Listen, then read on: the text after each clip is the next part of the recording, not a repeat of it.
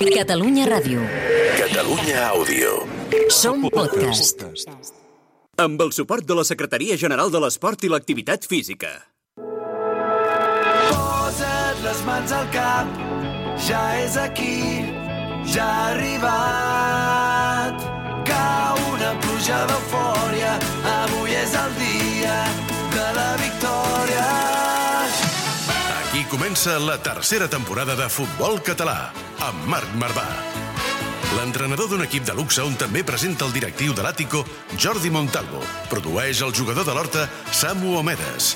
A les xarxes, l'exportera de l'Europa, Mònica Aguilar. I sota els tres pals del programa, el gat que es converteix en tigre, Jordi Bracons. Benvinguts al nostre futbol. Benvinguts a Futbol Català, amb Marc Marvà.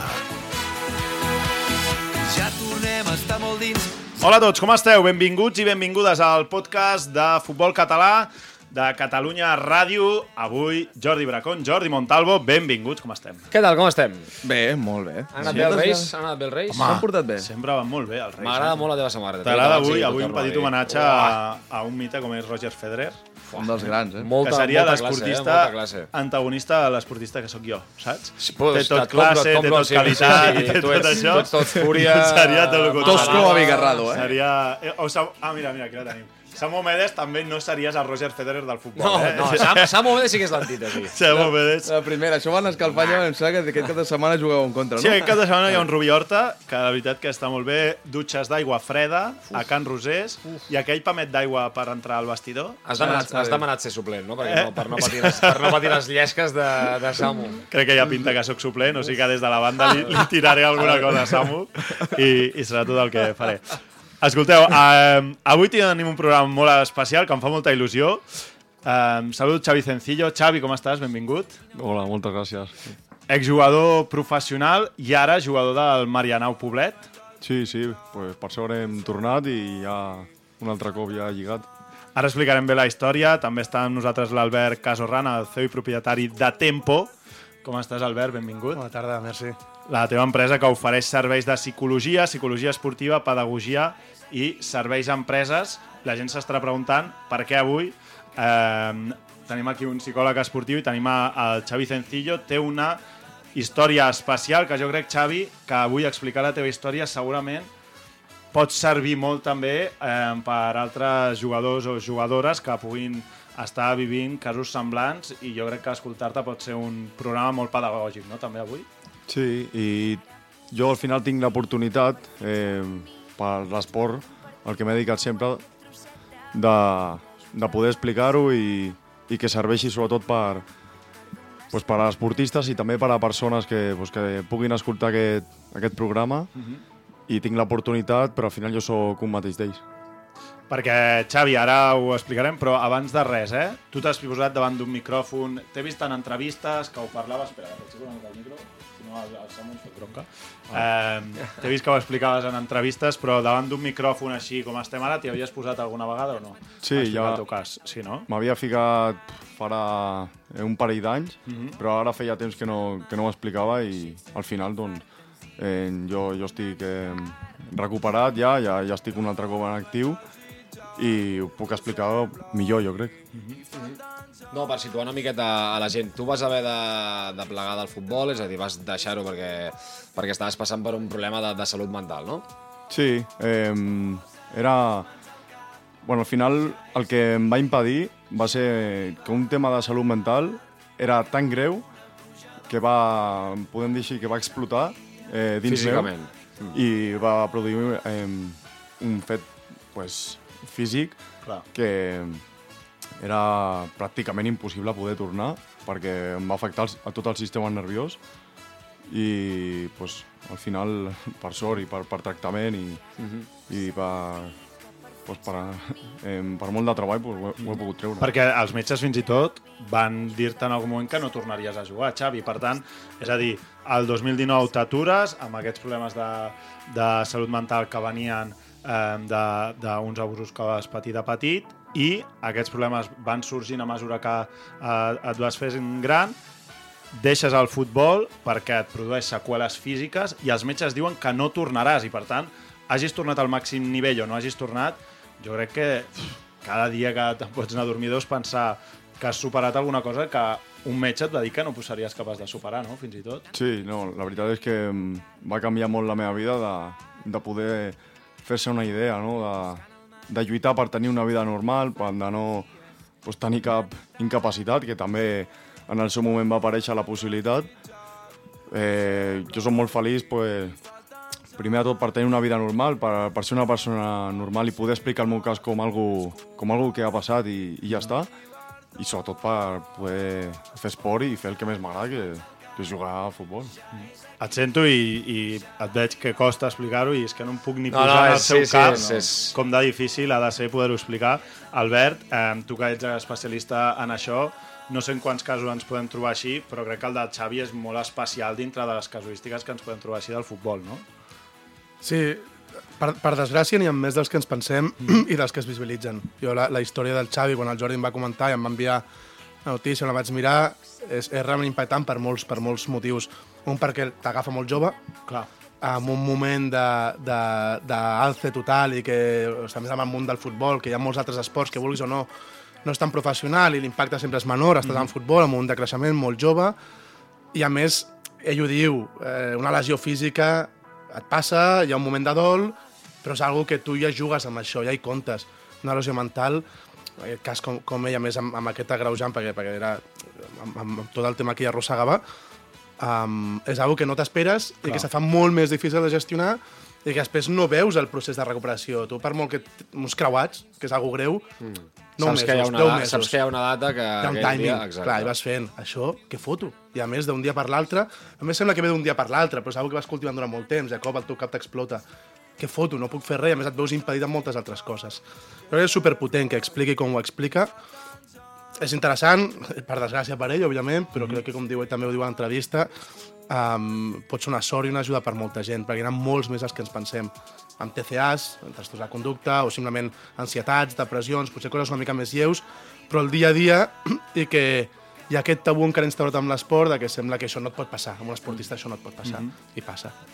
Doncs ara explicarem també, Xavi, la, la, la teva gran carrera, tot i que va ser curta, futbolística, que vas tenir fins a la teva retirada, perquè aquí el Xavi va coincidir, per exemple, ni més ni menys que amb Riqui Puig, per exemple, mm. en el, en el Javac Javac Terrassa. Terrassa, sí, sí, sí. bé. I, Xavi, t'he de dir que a part de...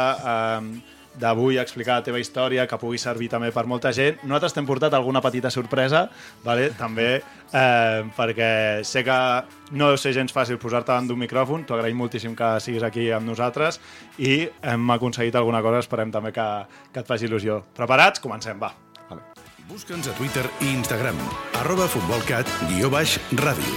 També ens trobaràs a Facebook i YouTube. M'he enamorat al supermercat. He trobat l'amor al lloc menys esperat. Aquí ens hem enamorat del futbol català des de fa anys. El juguem, el presidim i, sobretot, te l'expliquem. Futbol català, amb Marc Marvà.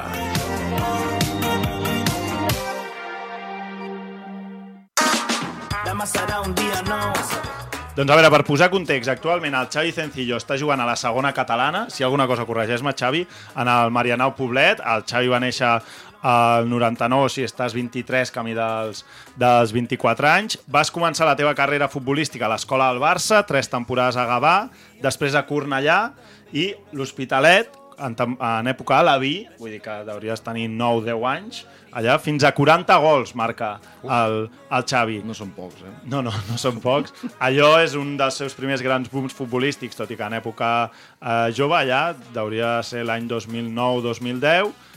Després Javac Terrassa, on dèiem que coincideix amb, amb Riqui Puig, i comença després l'època o la l'època ja de futbol més professional, semi, semiprofessional, no? L'Odissea. La- l'Odissea, però en, en categoria professional. Repassem i ajuda'm amb els equips professionals després que, que, que vas jugar, perquè vas estar a Sant Andreu. Sant Andreu era època juvenil encara, Sant Andreu era... Jo arribo a segon any de juvenil juvenil, i eh, arribo al preferent sí. i perquè em porta allà Alex Redondo, és un, el, Sí. Sí, s'agrada. Alex Redondo a Palamós ara està, Sí, no? a, a Palamós, Correcte. i era ja el director esportiu i em porta allà i bueno, tinc 10 partits a preferent per demostrar que l'any que ve, a tercer any, puc, puc estar a Divisió d'Honor i en 10 partits vaig fer 8 gols a preferent i, i em van donar la- l'oportunitat d'estar a l'any següent doncs, amb, amb un amic avui en dia que Ferran Juclar. Home, amb Ferran Juclar vas estar a Sant. Andreu, eh? Sí, sí. Que bo. Llavors, després de Juvenil Sant Andreu, el, el trajecte quin és? Em, em vaig lesionar la clavícula, em, va- me la vaig, aquí, me la vaig trencar i, Sí? i llavors eh, em vaig parlar amb, amb Branso, que, que bueno, hi havia la possibilitat d'anar a acabar ja la nacional perquè la divisió d'honor s'acabava sí, abans sí. i de poder ajudar perquè el Sabadell en aquells moments estava, estava fotut i bueno, jo vaig intentar ajudar, no, no vam poder eh, mantenir i després va, amb el filial vaig poder debutar a primera catalana sent juvenil i tampoc vam mantenir, vam baixar a segona catalana i em vaig quedar En el primer equip. en el, bueno, no, en el, en el filial del, Del Sabadell. del Sabadell B. Però és ara ja en el Sabadell on tens l'oportunitat de pujar i jugar amb el, amb el primer equip, no? Amb el, amb el Sabadell no, allà no em van donar l'oportunitat sí. i va ser que al mercat d'hivern del primer any d'amateur allà portava 10 gols i em va fitxar el Real Avilés de, de tercera divisió d'Astúries. Vale. I allà arribava, era la primera vegada que sortia de casa a viure fora, amb 19 anys, i en 16-17 partits vaig fer 10 gols. I bueno, vaig tenir diverses ofertes i, i al final em vaig decidir pel Màlaga. I vaig arribar allà, eh, estava superbé rendint, eh, tenia l'oportunitat també, estava a punt d'entrenar amb el Màlaga de segona divisió Déu-n'hi-do. i, i de, un dia em vaig trobar malament, me'n recordo perfectament allà a la ciutat esportiva del Màlaga, que entrenàvem per la tarda, i al migdia em trobava malament i a la tarda va passar, ja va ser ja el, la, em va- quan em va donar el, el xungo, que diguem. Sí, sí. És un atac d'ansietat, entenc, que dius a la tarda, és a dir, explotes estant a Màlaga, no? Entrenes, deus, deuries entrenar pel matí o sí, crec que era doble sessió, la sessió. I, però ja no era ni ansietat. Ansietat al final se'm quedava curta a mi en aquells moments ja. Ansietat era ja algo normal en la... In, in, com diria? Eh, incrustat a la meva personalitat. Que en ja ho havies a- quasi après a conviure no, amb la... Sempre. Era, era ansietat sempre. Era Tu dones crònica. per fet com algo normal teu, de Sí, era sí, sí, teu... sí, sí, sí, cronificat. Sí, sí, sí. Llavors, eh, tant de temps això dins, al final pot, pot portar coses dolentes. Clar, clar, clar. I aquí està la meva, com diria, eh, el meu objectiu amb els mitjans, eh, explicar les coses eh, quan abans millor, perquè si no després eh, es poden convertir en, en coses més importants. Clar. I a mi em va explotar, em va donar un brot i, i el sistema nerviós se'm va arrampar, saps? em va deixar de funcionar i, i, va, i no vaig poder jugar a futbol i, ostres, Clar, és a dir, a, a través de, a, un cop tens a, aquest brot, que era un brot, un brot psicòtic, Sí, entenem? sí, sí, sí. Que, que és, o sigui, deixes de poder caminar, o sigui, què és el, què és el que et passa? I les conseqüències físiques, un cop explotes tu, què és el que et va passar? Eh, primer, a nivell d'anatomia com, com fisiològic, Sí. si no camines igual. Eh, eh, hi ha vegades pues, que, que, no, que, que se't falla... Et falla una cama. Sí, et falla una cama. Eh, el, en, la, en la parla, Mhm. sobretot, eh, se't pot dormir, jo què sé, le, eh, la, la boca... Se... O sigui, algun cantó de la, de Sí. la cara... Sí, sí. Eh, tot arrampat, no pots fer eh, entrenament al gimnàs perquè et tremola tot. Eh, és, és una situació que em vaig trobar i jo, i jo en aquell moment no sabia ni... Clar, no sabies què et passava. Ni dir, m'estava passant. Clar, no sabies què et passava, tu. Simplement veies que algú fallava, Jo vaig parlar amb el Màlaga i vaig ser honest. Hi havia allà juvenils, hi havia allà eh, gent que, que podia estar i jo vaig dir, mira, no, no sé què m'ha passat, però, però no puc. però no puc, algú m'està passant i, i bueno, però jo seguia. I, llavors vaig parlar amb el rifle, amb Pandiani, mm. -hmm. llavors em va dir que anies cap allà al, al Lorca, s'ha dit. Jo vaig intentar fins que... Bueno, fins que Era ja... diari, això? És a dir, no, no el brot, però sí que l'ansietat, que et podia tremolar el braç o així, era una cosa gairebé diària, entenc, A partir de quan em dona el brot, sí. Prèviament, sóc un nano que tinc, em, em passen moltes coses pel cap, eh, de, de la infància, de l'adolescència, de tot, i no sóc capaç d'explicar-li a les persones de, del meu entorn i llavors al final tanta merda a sobre, tanta merda a dins, t'explota. I, i te'n vas. I a partir de, de l'incident d'allà a Màlaga, tu treballes amb... És a dir, tens acompanyament, ja no tant del Màlaga, sinó professionals que, que et sàpiguen o que intentin fer-te reconduir o treure tot el que tu tenies dins per saber exactament com, és a dir, com millorar, com posar-te bé, és a dir, com superar la teva lesió en aquest sentit? Tens aquest acompanyament? En aquell moment no, en aquell moment no. Fins que al desembre del 2019 ja és el final, que, bueno, que ja arriba una situació que portava pues, des de que em dóna el brot fins a que deixo el futbol a desembre sense dormir. Estava des d'agost fins a desembre sense dormir Buah. i allà va ser quan ja vaig tenir eh, algun, algun susto ja cardíac i tot, i vaig trucar a la meva mare, que és infermera, i, i em va venir a buscar i llavors vaig ingressar aquí durant sis mesos. Vaig tenir sort perquè eh, es van portar molt bé els de l'hospital i em feien els últims dos mesos, que va ser la, la pandèmia, em van, em van deixar a casa i venien cada dia a casa. Hòstia.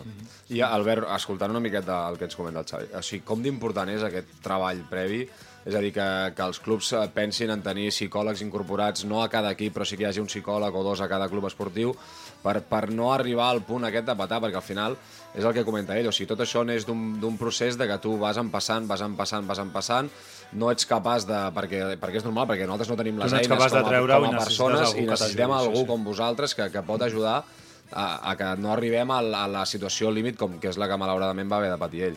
És, és clau. Eh, Primer, és, és al·lucinant l'experiència que has tingut i, i jo una vegada més ho agraeixo perquè ja no només com a professional, sinó com a persona, dius, Sí, sí. joder, té molt mèrit.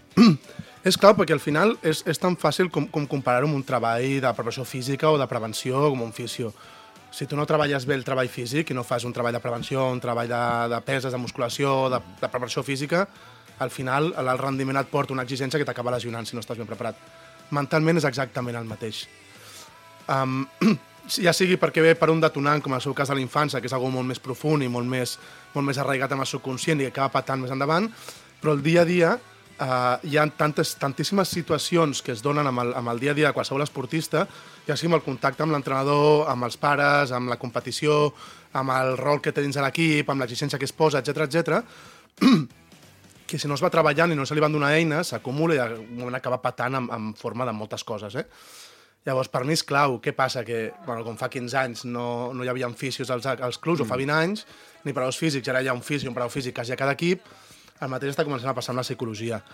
Aquí cal diferenciar amb dues coses. Una cosa és la psicologia esportiva, que el que fas és treballar el rendiment esportiu aplicat en l'esport que sigui, mm -hmm. que en aquest cas, mal dit, ho deia el psicòleg del Luis Enrique, quan Sí. en tuits deia que mal dit, el que fas és treballar amb persones, entre cometes, sanes, perquè treballes amb esportistes i el que fas és potenciar el rendiment, i paral·lelament també és molt interessant tindre la figura del psicòleg clínic, per si hi ha casos més clínics com eh, trastorns, ansietat, depressió, eh, un punt de pressió que s'accedeix i acaba somatitzant amb altres temes físics, etc. Però és clar, al final tot un treball de prevenció, el mateix que faries amb la prevenció física, ho has de fer amb la prevenció mental.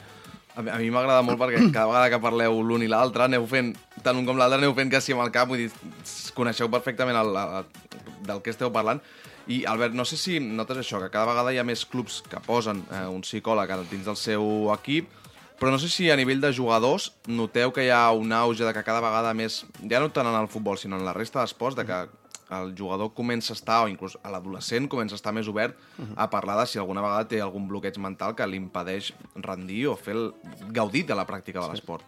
Jo, jo, sobretot, com a professional, veig, veig tres línies. Una és els clubs cada vegada estan apostant més a nivell de formació, els és una miqueta més fàcil, és una despesa minoritària, i impacto, potser fot una xerrada...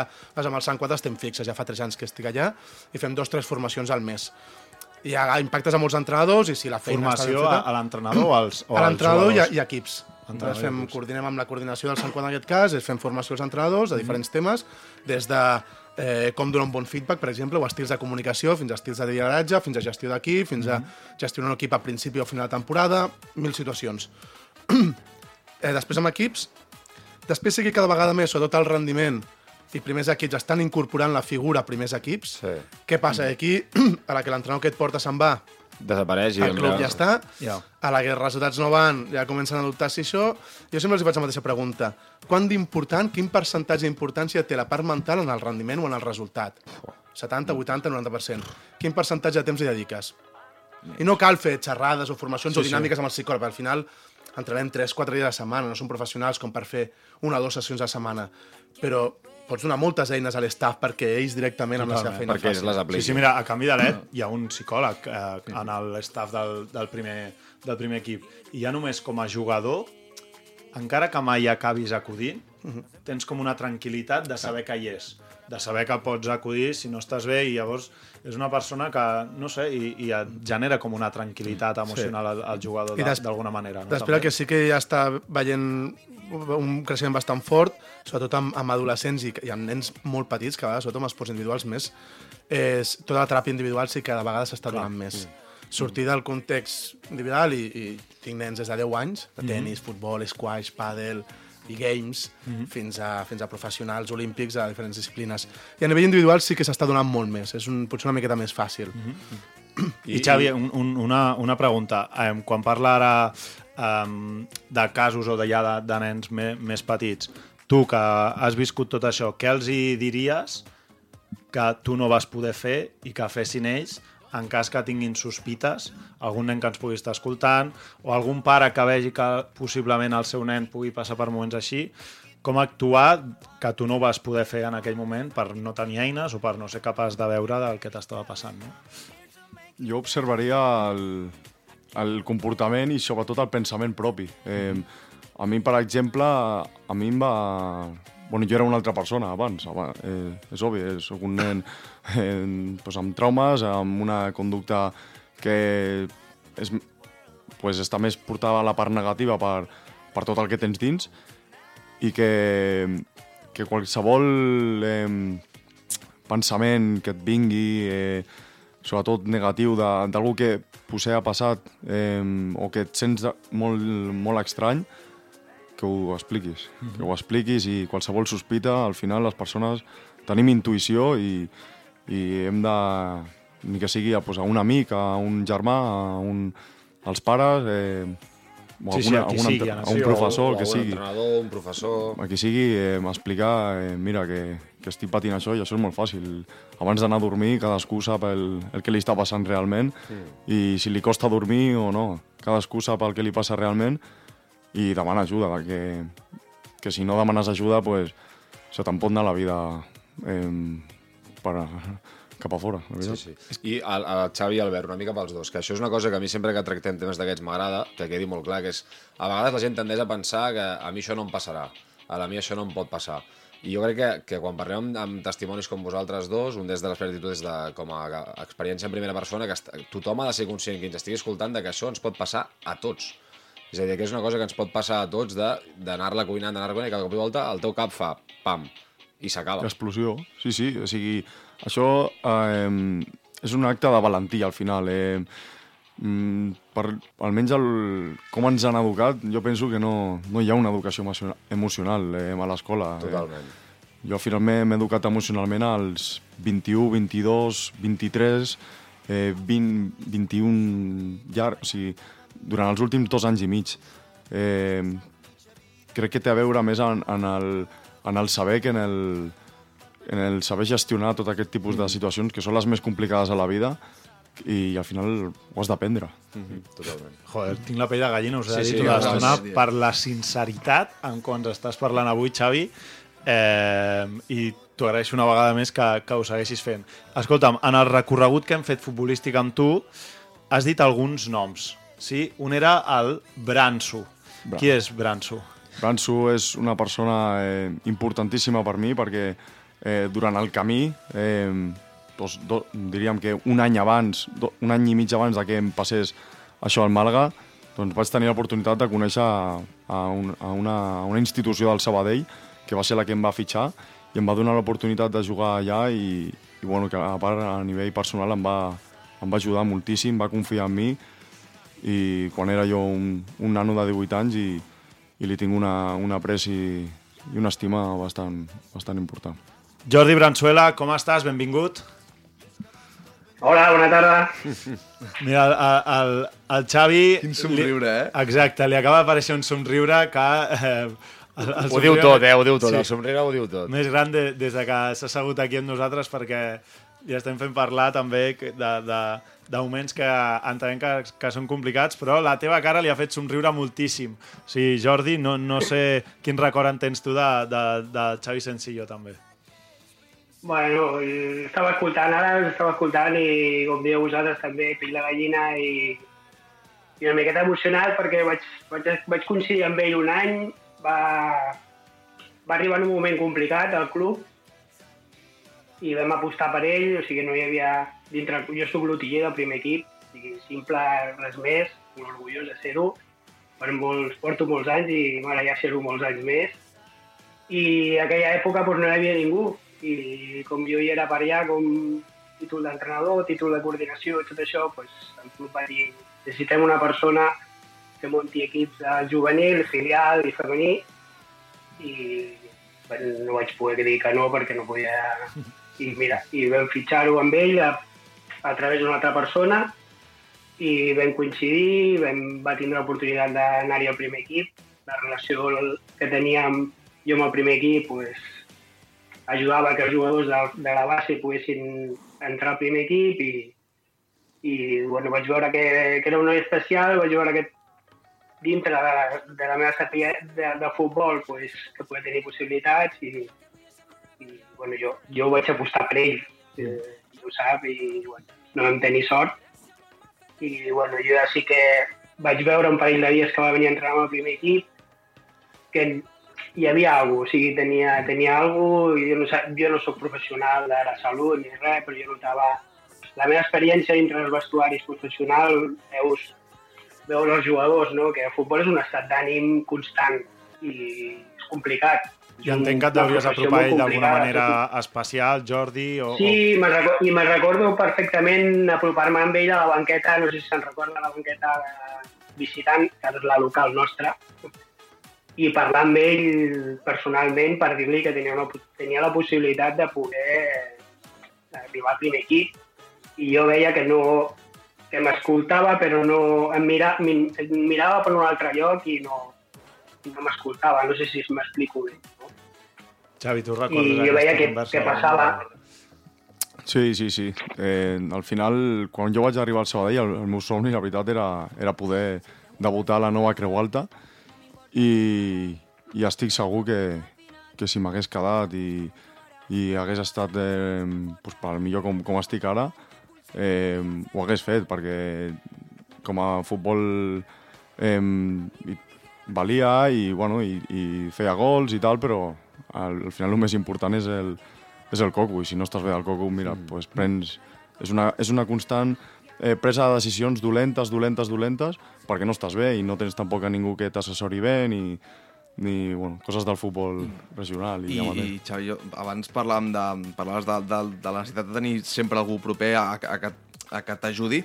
Com d'important és tenir persones, ja no només entrenadors o companys, sinó tenir persones que sàpiguen escoltar-te i intentar reconduir-te, que al final és feina individual de cadascú, el fet de doncs, eh, ser capaç de parlar-ne, treure-ho i, i curar-te, però com és d'important tenir no només entrenadors, sinó que gent que sigui persona. Sí, figures com el, com el Branson, Com el exemple. exacte. pues és importantíssim. Eh, jo tenint la, tot el que tenia dins, eh, arriba, arribo a, al primer any de Mater, a segona catalana amb el Sabadell B, i tinc un entrenador que, que és Pablo Becerril, que, bueno, pues que sap eh, perfectament com, el que li, em treu al màxim rendiment, tot i com estava jo en aquell moment, i fa que, que jo també pues, em senti super a gust i Clar. que li doni el màxim a l'equip, i això em fa eh, pues, bueno, després tenir la- l'odissea per, per, per Espanya que vaig tenir, però clar, amb un psicòleg esportiu en aquell moment pues, pues, potser sí que m'hagués quedat allà mm, a casa, a Sabadell, eh, amb tot el que havia treballat pel club i, el que li havia ajudat. Clar, ara, després d'haver-ho deixat el 19, has tornat, eh, vas tornar el mes de juny a quarta catalana, no? al filial del Marianao Poblet, Sí. que va jugar alguns partits. Sí, el, el mes de març. El mes de El març. mes de març. Sí, em van dir els metges que tornar potser em, una mica a fer unes patxangues o així, a juny, a juny de 2022 potser, tot i que anava molt ràpid per, per lo que és una recuperació de, Sí. de, que, de, de no tenir la possibilitat mm. ni de fer esport. Després A passar a fer- passar a fer una mica d'esport amb, amb altres esports que no era el futbol. Després, em, a tornar un altre cop, a agafar les botes, ostres, era precipitat, i m'ho van dir que era precipitat, però jo vaig agafar de la... Ho senties i ho vas fer, eh? Ho sentia i... I el primer dia et poses les botes, què? És una sensació... Bueno, que no, la veritat que no m'ho creia i jo només vaig tenir la sort de... I, i tinc la sort d'haver entrat a un club que, que, bueno, que em porto bé amb tothom, que tothom eh, eh, és, és persona abans que tot i bueno, ens, en, es prioritza el, el, el ser persona, passar-s'ho bé i, i tots anar a una i bueno, increïble. Es una persona excepcional, como persona y compañero un 10, un ejemplo de superación constante, como jugador es muy intenso y con mucha hambre. Peca de precipitación y eso le genera ansiedad, pero está trabajando muy bien en los entrenos y lo va gestionando poco a poco. Para mí, yo siempre se lo digo, le saldrán mejor o peor las cosas, pero ya quisiera yo 11 Chavis en mi equipo, su sacrificio y compromiso es total. Diu l'Andrés Esteban, l'entrenador del primer equip del Marianao Poblet. Després de 13 partits i 5 gols que portes ja a segona catalana, vull dir que el retorn, i amb aquestes paraules del míster... Eh, no, només tinc paraules d'agraïment a, a l'Andrés. Eh, jo pensava que pues, potser ni, que quasi ningú sabria no? el, eh, d'on vinc ni, ni el que havia passat, però, però sí, ell m'ho va fer saber, que ho entenia a la, a la perfecció i, i això és una, una sort, trobar-se amb un entrenador que t'entén personalment. Totalment. Eh, amb el segon entrenador, el Jordi, també, amb tots els capitans, els de l'any passat, perquè l'Andrés el vaig conèixer em només arribar, que em va fer debutar dos cops ja l'any passat. I, bueno, em, estic retrobant-me, recuperant ritme, eh, recuperant eh, físicament, recuperant-me psicològicament, eh, treballant altres aspectes psicològics eh, doncs amb professionals com, com, com ell, que, que, bueno, que mai els havia tocat i, i portava 20 anys jugant a futbol i mai els havia tocat. I, i bueno, sóc una altra persona i, i un altre jugador. Perquè, ah, Albert, ara que deia això de fent el seguiment, com, no sé, és dir, com- d'important és una vegada ja està recuperat, quals, no només el Xavi, sinó qualsevol altra persona que hagi tingut un problema de salut mental, um, no sé com d'important és fer aquesta prevenció, aquest seguiment, aquest acompanyament, perquè al final, és el que dèiem, comparant-ho amb lesions eh, físiques, sempre has de fer una prevenció quan t'has lesionat, aleshores, com, com, com és aquest treball, sobretot? Primer, l'i- l'ideal seria tindre-ho instaurat ja com, com tens pues, una presó física o un, o un fisio, el que sigui. A partir d'aquí, una vegada has passat una situació més o menys traumàtica, sobretot a nivell psicològic, um, hi, ha, hi ha dos conceptes claus que ja els ha comentat. Una és, és això tant jugadors, entrenadors, com inclús gent propera, parlar, dir les coses, amb qui sigui, no cal buscar un professional. I després entendre que hi ha una persona darrere un esportista. Llavors, a nivell previ, almenys a mi m'agrada molt treballar amb mi, i tot el meu equip treballem molt, molt tenint en compte molt la persona, post una situació traumàtica més encara, perquè al final darrere d'un esportista que tu el que veus és un tio que es posa unes botes i surt i fa uns gols o no, o fa el que hagi de fer, hi ha una persona que té uns estudis, té unes inquietuds, té unes expectatives, té un projecte personal i té unes vivències. I això condiciona totalment el pensament diari, aquest pensament provoca unes emocions i aquestes emocions condicionen una conducta. Al final, si jo penso que no serveixo per res, el meu estat emocional és acord al meu pensament i la meva conducta és, és, és desastrosa. Què veu la gent que jutja la conducta? Joder, aquest iba caminant. Però és que cap, molt poca gent cada vegada més, per sort, camina. què està passant allà. Exacte, què passa allà I què fem els entrenadors? Ahir donava una xerrada a l'Egara, de mm. Hockey Hierba. De Hockey Hierba. Què, què, què fan els entrenadors? Hòstia, vas caminant tota l'estona, que no fos res tal. Però és que potser hi ha algú darrere i la meva forma d'ajudar-lo sense una bona formació, a lo millor l'estic enfonsant. i l'estic Estàs encara matxacant molt més. Llavors, per això és clau formar a tota aquesta gent que treballa amb nens petits i esportistes que tenen l'oportunitat d'accedir-hi, òbviament, acompanyar-los clau. Però sobretot, i això per, per, per entrenadors o per, per persones properes o inclús per professionals, la meva opinió, és la meva opinió, al final és la meva experiència, és acompanyar la persona, inclús et diria per sobre de l'esportista. Per a l'esportista és, un, és un títol, és, És un que si no, hi número, ha, si un no hi ha persona, no hi ha esportista. És a Però- dir, si la persona no està bé, és impossible que l'esportista rendeixi. Inclús els objectius, quan les coses van bé, i que és el que, el que acaba definint un esportista, ben molt definit per lo que és la persona. Mm. -hmm. eh, per què vols arribar a uns Jocs Olímpics? No per lo que ets com a esportista, això és el, és el l'ego, és, el, Exacte, la cara sí, sí. visible. Pues perquè potser darrere hi ha un espai d'expressió, hi ha mil història. Llavors, entendre la persona és, és clau. I quan t'hi trobes amb gent que t'ajuda i entén la persona com t'està passant ara, per mi és, és, és brutal. Seguim a- tenint el Jordi Bransuela, que el tenim aquí eh, a- escoltant-nos. Jordi, eh, les portes del Sabadell, si, si el Xavi fa un ascens metàl·lic, la, les tens obertes o no? Si ja A tornar. nivell ja sap que, que pot venir quan vulgui. Jo aquí ja a nivell esportiu ja no hi entro. No, però ell sap que mentre, mentre jo hi sigui és casa seva, ell ho té claríssim, o sigui que no, no tindrà cap problema. I perdona que a l'acord del que et deia el noi, que no sé, que no me'n recordo el teu nom, el psicòleg. o- L'Albert Albert, Casovan. Albert, Albert. Eh, Albert, perdona, eh, perdona. Eh, et dono la raó. O sigui, jo porto molts anys dintre de vestuari professionals i la veritat és que tenir recolzament i que sigui individual o una ajuda sempre va bé, perquè el que, el que ell deia, al final el que veu la gent són els 90 minuts o els 105 minuts que ara duren els partits. Eh, I veu que un jugador no està bé, i veu que un jugador falla, i veu que un jugador no vol la pilota, i veu que un jugador s'amaga al contrari perquè no vol rebre la pilota per no fallar.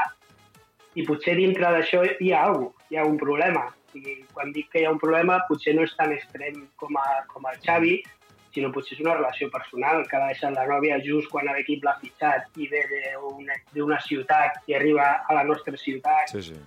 i no té el recolzament de la nòvia. Mm, Poso un exemple de, de, de, de lo que jo em trobo cada any, no? I, i és importantíssim tenir, tenir aquesta persona. Tu imagina't un jugador que ve de fora, ve a una ciutat nova, no coneix ningú, té uns números espectaculars, arriba aquí, porta 8 partits, no, els números són dolentíssims i al final te n'adones, a mi m'ha passat personalment perquè mm, no me les vull donar de psicòleg ni molt menys, eh, sinó perquè com vius molt, a, a vegades faig de pare no, dels jugadors i, i veus, parles molt amb els jugadors, t'expliquen, pues mira, es que me, dejó justo la novia cuando eh, venía para aquí, no tenía a nadie, quería llegar a casa para intentar hablar con ella, i com això molts, molts problemes, o gent que troba a faltar la seva família. I això són, són eines que té el futbol d'ara que jo crec que les hem d'aprofitar tots.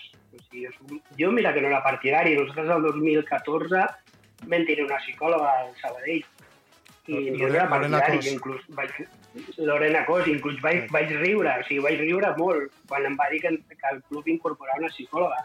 I avui tinc una amistat amb Lorena i vaig veure que amb el, amb el treball que ella feia vaig veure que hòstia, pues, a lo mejor el que està equivocado soy yo i al final el que estava equivocat soc, soc jo. O sigui que, que són eines que dona el futbol, que dona el rendiment, que dona a la persona, és importantíssim el que ha dit, la veritat és que no veig gaire la, la, la pantalla, que, que darrere del futbolista hi ha una persona, i Sí, cada sí, persona és una vida diferent.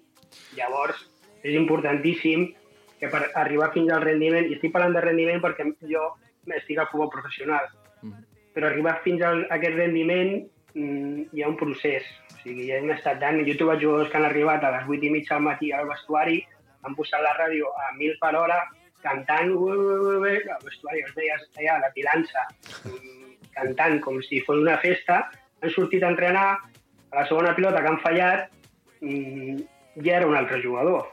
No sé si m'explico, ja s'anaven a casa emprenyats, i aquí és on, mm, és on aquesta eina l'hem d'aprofitar tots perquè és una una eina molt, molt vàlida pel, pel rendiment del jugador, pel rendiment de la persona i per l'estat d'ànim de la persona. O sigui que jo, que no hi creia en això, el 2014, el 2023, tinc que dir que, que aquesta eina és molt vàlida per, per tot, per la persona, per, pel rendiment de la persona i pel futbolista.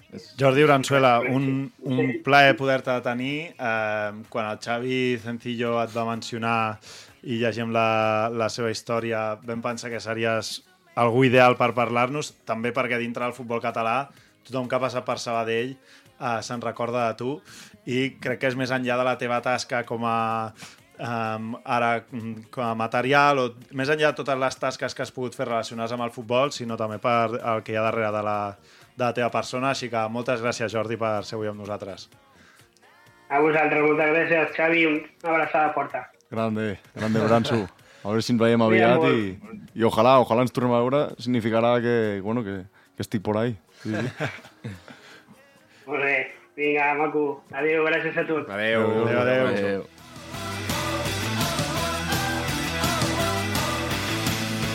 Gespa artificial, vestidors petits i marcadors que no funcionen. Aquest és el futbol que ens estimem.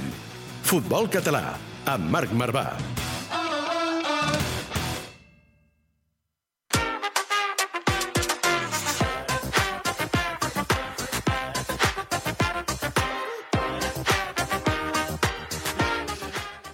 Xavi, t'havíem promès una sorpresa, que ja n'hem fet una, no?, amb el Jordi sí. Bransuela. Doncs... Doble ració de sorpreses. Doble ració de sorpreses, perquè abans has parlat del Branso i has parlat d'algú altre. De, de qui més ha parlat? De la seva trajectòria? Ha parlat Has dit dos jugador, noms, dos Albert? noms. A tu et sona algun jugador que ha parlat? Eh, Em sona Pandiani, però perquè jo Pandiani, no cap a casa. era jugador, era Pandiani. jugador. Català, un català, català. Català, català de primer Puig. Ah, d'aquest- Riqui Puig. de- Han dit un altre jugador català. Hem dit català, eh? Català. Català i, fa poc va rebre un, un premi guardó, sí? català. Ah, català. Ah. Ferran Juclà? doncs Ferran Juclà té un missatge per Xavi Cencillo. Ei, què passa? Bueno, aviam, amb el Xavi hi ha moltes coses.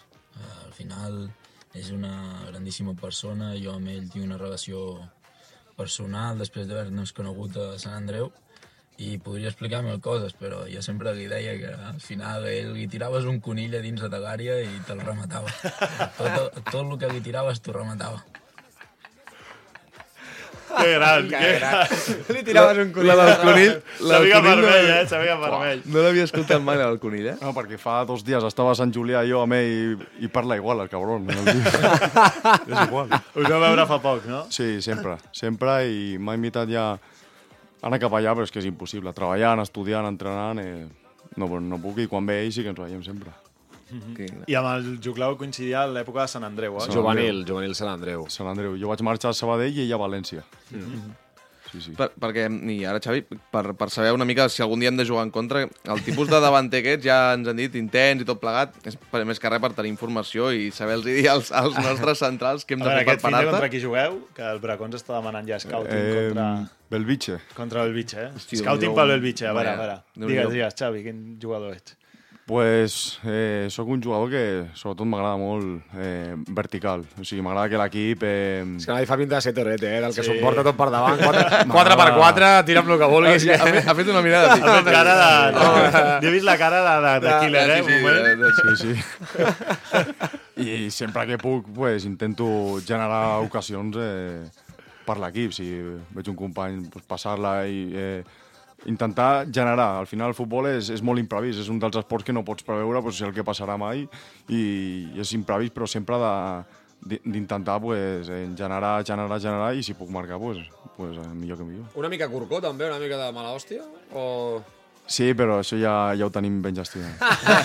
grande, grande, grande. Això ja s'ha acabat. Bé, O sigui, abans havies, tenies males pusses, diguéssim, no? Sí, sí, clar. Sí, bueno, pues sí, ja, un davanter ha de tenir una mica de... Sí, no, per En això la, no, no. en la, la, Parles amb el rei del joc subterrani, o sigui... sí. en, abans de que passés tot, pues, influïa molt, com hem parlat abans, Bueno, clar, clar. com estava jo, i, Clar. i per mi el futbol era una forma de canalitzar el meu Via estat. No? I després, mira, vaig arribar a un club com el Màlaga, però jo ho utilitzava com a canalitzar i, i de, intentar oblidar-me ni que sigui pues, una hora i mitja durava l'entreno, Ja. pues, una, una hora i mitja, m'oblidava tot. Mm -hmm. Sí, sí. Escolteu, el programa avui per mi és... És el millor, per mi, jo t'anava a dir, per mi és el millor que hem fet, eh? És el millor a que hem anys fet. llum és el millor programa que hem fet, no aquesta temporada, sinó en totes les Sí, temporades. sí, portem que 67 programes, vull dir que... I no t'ho dic perquè estiguis aquí al davant, eh? Per mi és el millor i el que has fet avui és un exercici que servirà... Sí, sí, tu ara pots pensar, hòstia, he vingut aquí i he parlat... Això, o sigui, el programa aquest és perquè se l'escolti tothom que té fills, que juga, que és entrenador, que som... O sigui, tothom que estigui involucrat d'alguna manera amb el futbol és perquè s'escolti aquest programa i xapó per tu. Sí, sí. Sí, i si pot arribar a persones normals, també. No, no, totalment, sí, sí. Al final cada, cadascú té, té la seva història, eh, cadascú té, té els seus problemes, cadascú li poden afectar, és totalment respectable, eh, o sigui, tot el respecte, cada persona té, té el seu. Mm -hmm. I jo al final tinc l'oportunitat de, de poder parlar-ho i de in, eh, incentivar com a la gent a, a explicar les coses, a, si estic malament i tinc conductes que no m'agraden i que no controlo, que tinc pensaments que no controlo, que em venen coses de la infància que, no, que veig que, que em creen molta ansietat, que, que, bueno, que no sóc el mateix d'abans, anar a un, a un professional que ve a ser un psicòleg clínic i, i si ens dediquem a l'esport i vols millorar aspectes esportius, psicòleg esportiu, però el primordial és estar bé. La I persona. ara de què treballes, Xavi? Ara estic relacionat amb el tema de eh, maquinària d'equips mèdics Sí. amb el meu pare, que, bueno, amb el futbol i això és l'únic que he treballat, l'únic que he fet a la meva vida, i, i bueno, estic estudiant per, per ser tècnic, un grau superior, Molt bé. i bueno, pues em senta bé també perquè vaig a hospitals eh, i al final eh, faig el manteniment i la reparació i revisió de, d'equips que després bueno, es fiquen a la gent que, que està a l'hospital i, i em fa sentir bé, la veritat. La veritat que el programa... Mira, Brutal. eh, amb la secció de Bracons, què, què teníem per avui, Bracons? que Avui ho guardarem, era eh? fer un homenatge als segons entrenadors, eh, però la guardarem per la setmana que ve, Home. perquè el Avui d'avui és és, que no teníem prou rodó completament, o sigui que No, enhorabona als no dos. teníem prou temps. El segon entrenador del Marianao Poblet, també un petit homenatge a qui ni que sigui, no? Qui és? Jordi, Jordi Estradera. Jordi Estradera, no? un, bueno, una altra persona top que, que en molts... mo- Clar, és, és que no... La gent pensa el tornar, però el tornar no és fàcil. Eh, que al final a mi em va passar el, el brot en, en un camp de futbol i això Clar. et genera eh, pues, molt, moltes pors. Incertesa, por, a dir- Sí, seré el mateix eh, jugant a futbol. Eh, Clar. bueno, jo en això no, ja no sóc el que era, poden passar, no? Però el, el, el constant suport, de, sobretot dels entrenadors, de, de la confiança que tenen, que et valoren, eh, és importantíssim en un procés com el que estic ara, la veritat. I ja volia acabar amb aquesta, que és en algun moment ara de quan, per exemple, ja has rebut l'alta i comences a sentir-te bé, has pensat que et faria il·lusió poder tornar a ser futbolista professional o és una cosa que descartes i al futbol has decidit que sigui com una Com via gaudir-lo simplement, exacte, i oci. No, jo penso que això no, no, no, no he decidit jo. Eh, No has decidit. Eh, mira, és, perquè a la vida i al futbol, que va de la mà, no saps mai el que, el que pot passar o com et trobaràs en aquell moment. Sí que és veritat que, que m'encantaria pues, pues estar i viure de, de, del futbol, però bueno, ara estic en un altre moment que, que estic estudiant, treballant, però eh, clar que m'en- m'encantaria tornar i, per exemple, tenir un altre eh, moment com de reparació d'aquell moment amb el Sabadell, Clar. per exemple, no? amb tots aquells moments doncs, que he estat malament, de poder dir, mira, eh, soc, soc Xavi Cencillo, estic bé i, i al meu 100% puc fer això. Marc Nomen, l'entrenador del Sabadell B. Anava a dir-te exactament vam tenir aquí Sí. la setmana passada. Farem ja farem- estar amb el Sabadell Ja B. doncs ja li enviarem un vistaire. Oh, a partir- a partir de la setmana que ve. Tot arriba. Al final el més Marianao. important és que tu estiguis bé, que gaudeixis i que jo crec que tot són etapes, ara ens ho pot dir millor l'Albert, però tot són etapes i al final si, si has d'acabar arribant, eh, arribaràs. Però Sí. el més important és que ara gaudeixis i que, que estiguis de puta mare. Totalment, i, i re- seguir en la reconstrucció de, Exacte. futbolística, que està dos anys i mig parats, eh, tant físicament com a nivell ritme en pilota, com a nivell psicològic, pues, és un treball a fer Sí, que, sí, totalment. que és bastant eh, difícil i bastant gros, el treball. Albert, et, et proposem que agafis el programa i el puguis presentar també en els clubs Sí. quan vagis a fer xerrades, perquè jo crec que eh, amb el que explica El testimoni del Xavi és per- per eh, Xavi avui sí, sí. pot servir moltíssim a, a molta gent, no? Com a mínim el compartiré segur allà tots els contactes que tinc, fora del futbol, tots els esports, perquè Sí, sí. és, és superinteressant, és molt potent. Doncs, Albert, moltes gràcies també per posar-hi la llum més, eh, en aquest cas, més professional, en un cas com el que ha viscut el Xavi. Bracons, Montalvo, moltes gràcies també avui. Jo Brutal avui. que- Quina, quina, quina dosi com d'adrenalina, com de... Jo tenia la pell de gallina Jo- tota sí, sí. sentint el Xavi. Sembla de suadora, però és que... jo- En sèrio, eh? No, no t'ho diem per dir, és com una injecció de dir, hòstia, Lluitar. de, de vida, sí, tio, de, una Lluit- injecció de vida, de veritat. Lluitar cada dia pel que sigui, pel Sí, que sí. t'agrada, per la teva família, per, pels teus sers estimats, lluitar, lluitar cada dia i en cada moment. Ja. Doncs avui amb el testimoni del Xavi marxem. Moltíssimes gràcies a tots per ser a l'altra banda i esperem que um, si us hem donat un puntet de, de color en algú de vosaltres que pugui estar passant un moment semblant, doncs moltes gràcies al Xavi una, una vegada més. Visca el futbol català. Moltes gràcies a tots per ser a l'altra banda. Adéu. Adéu.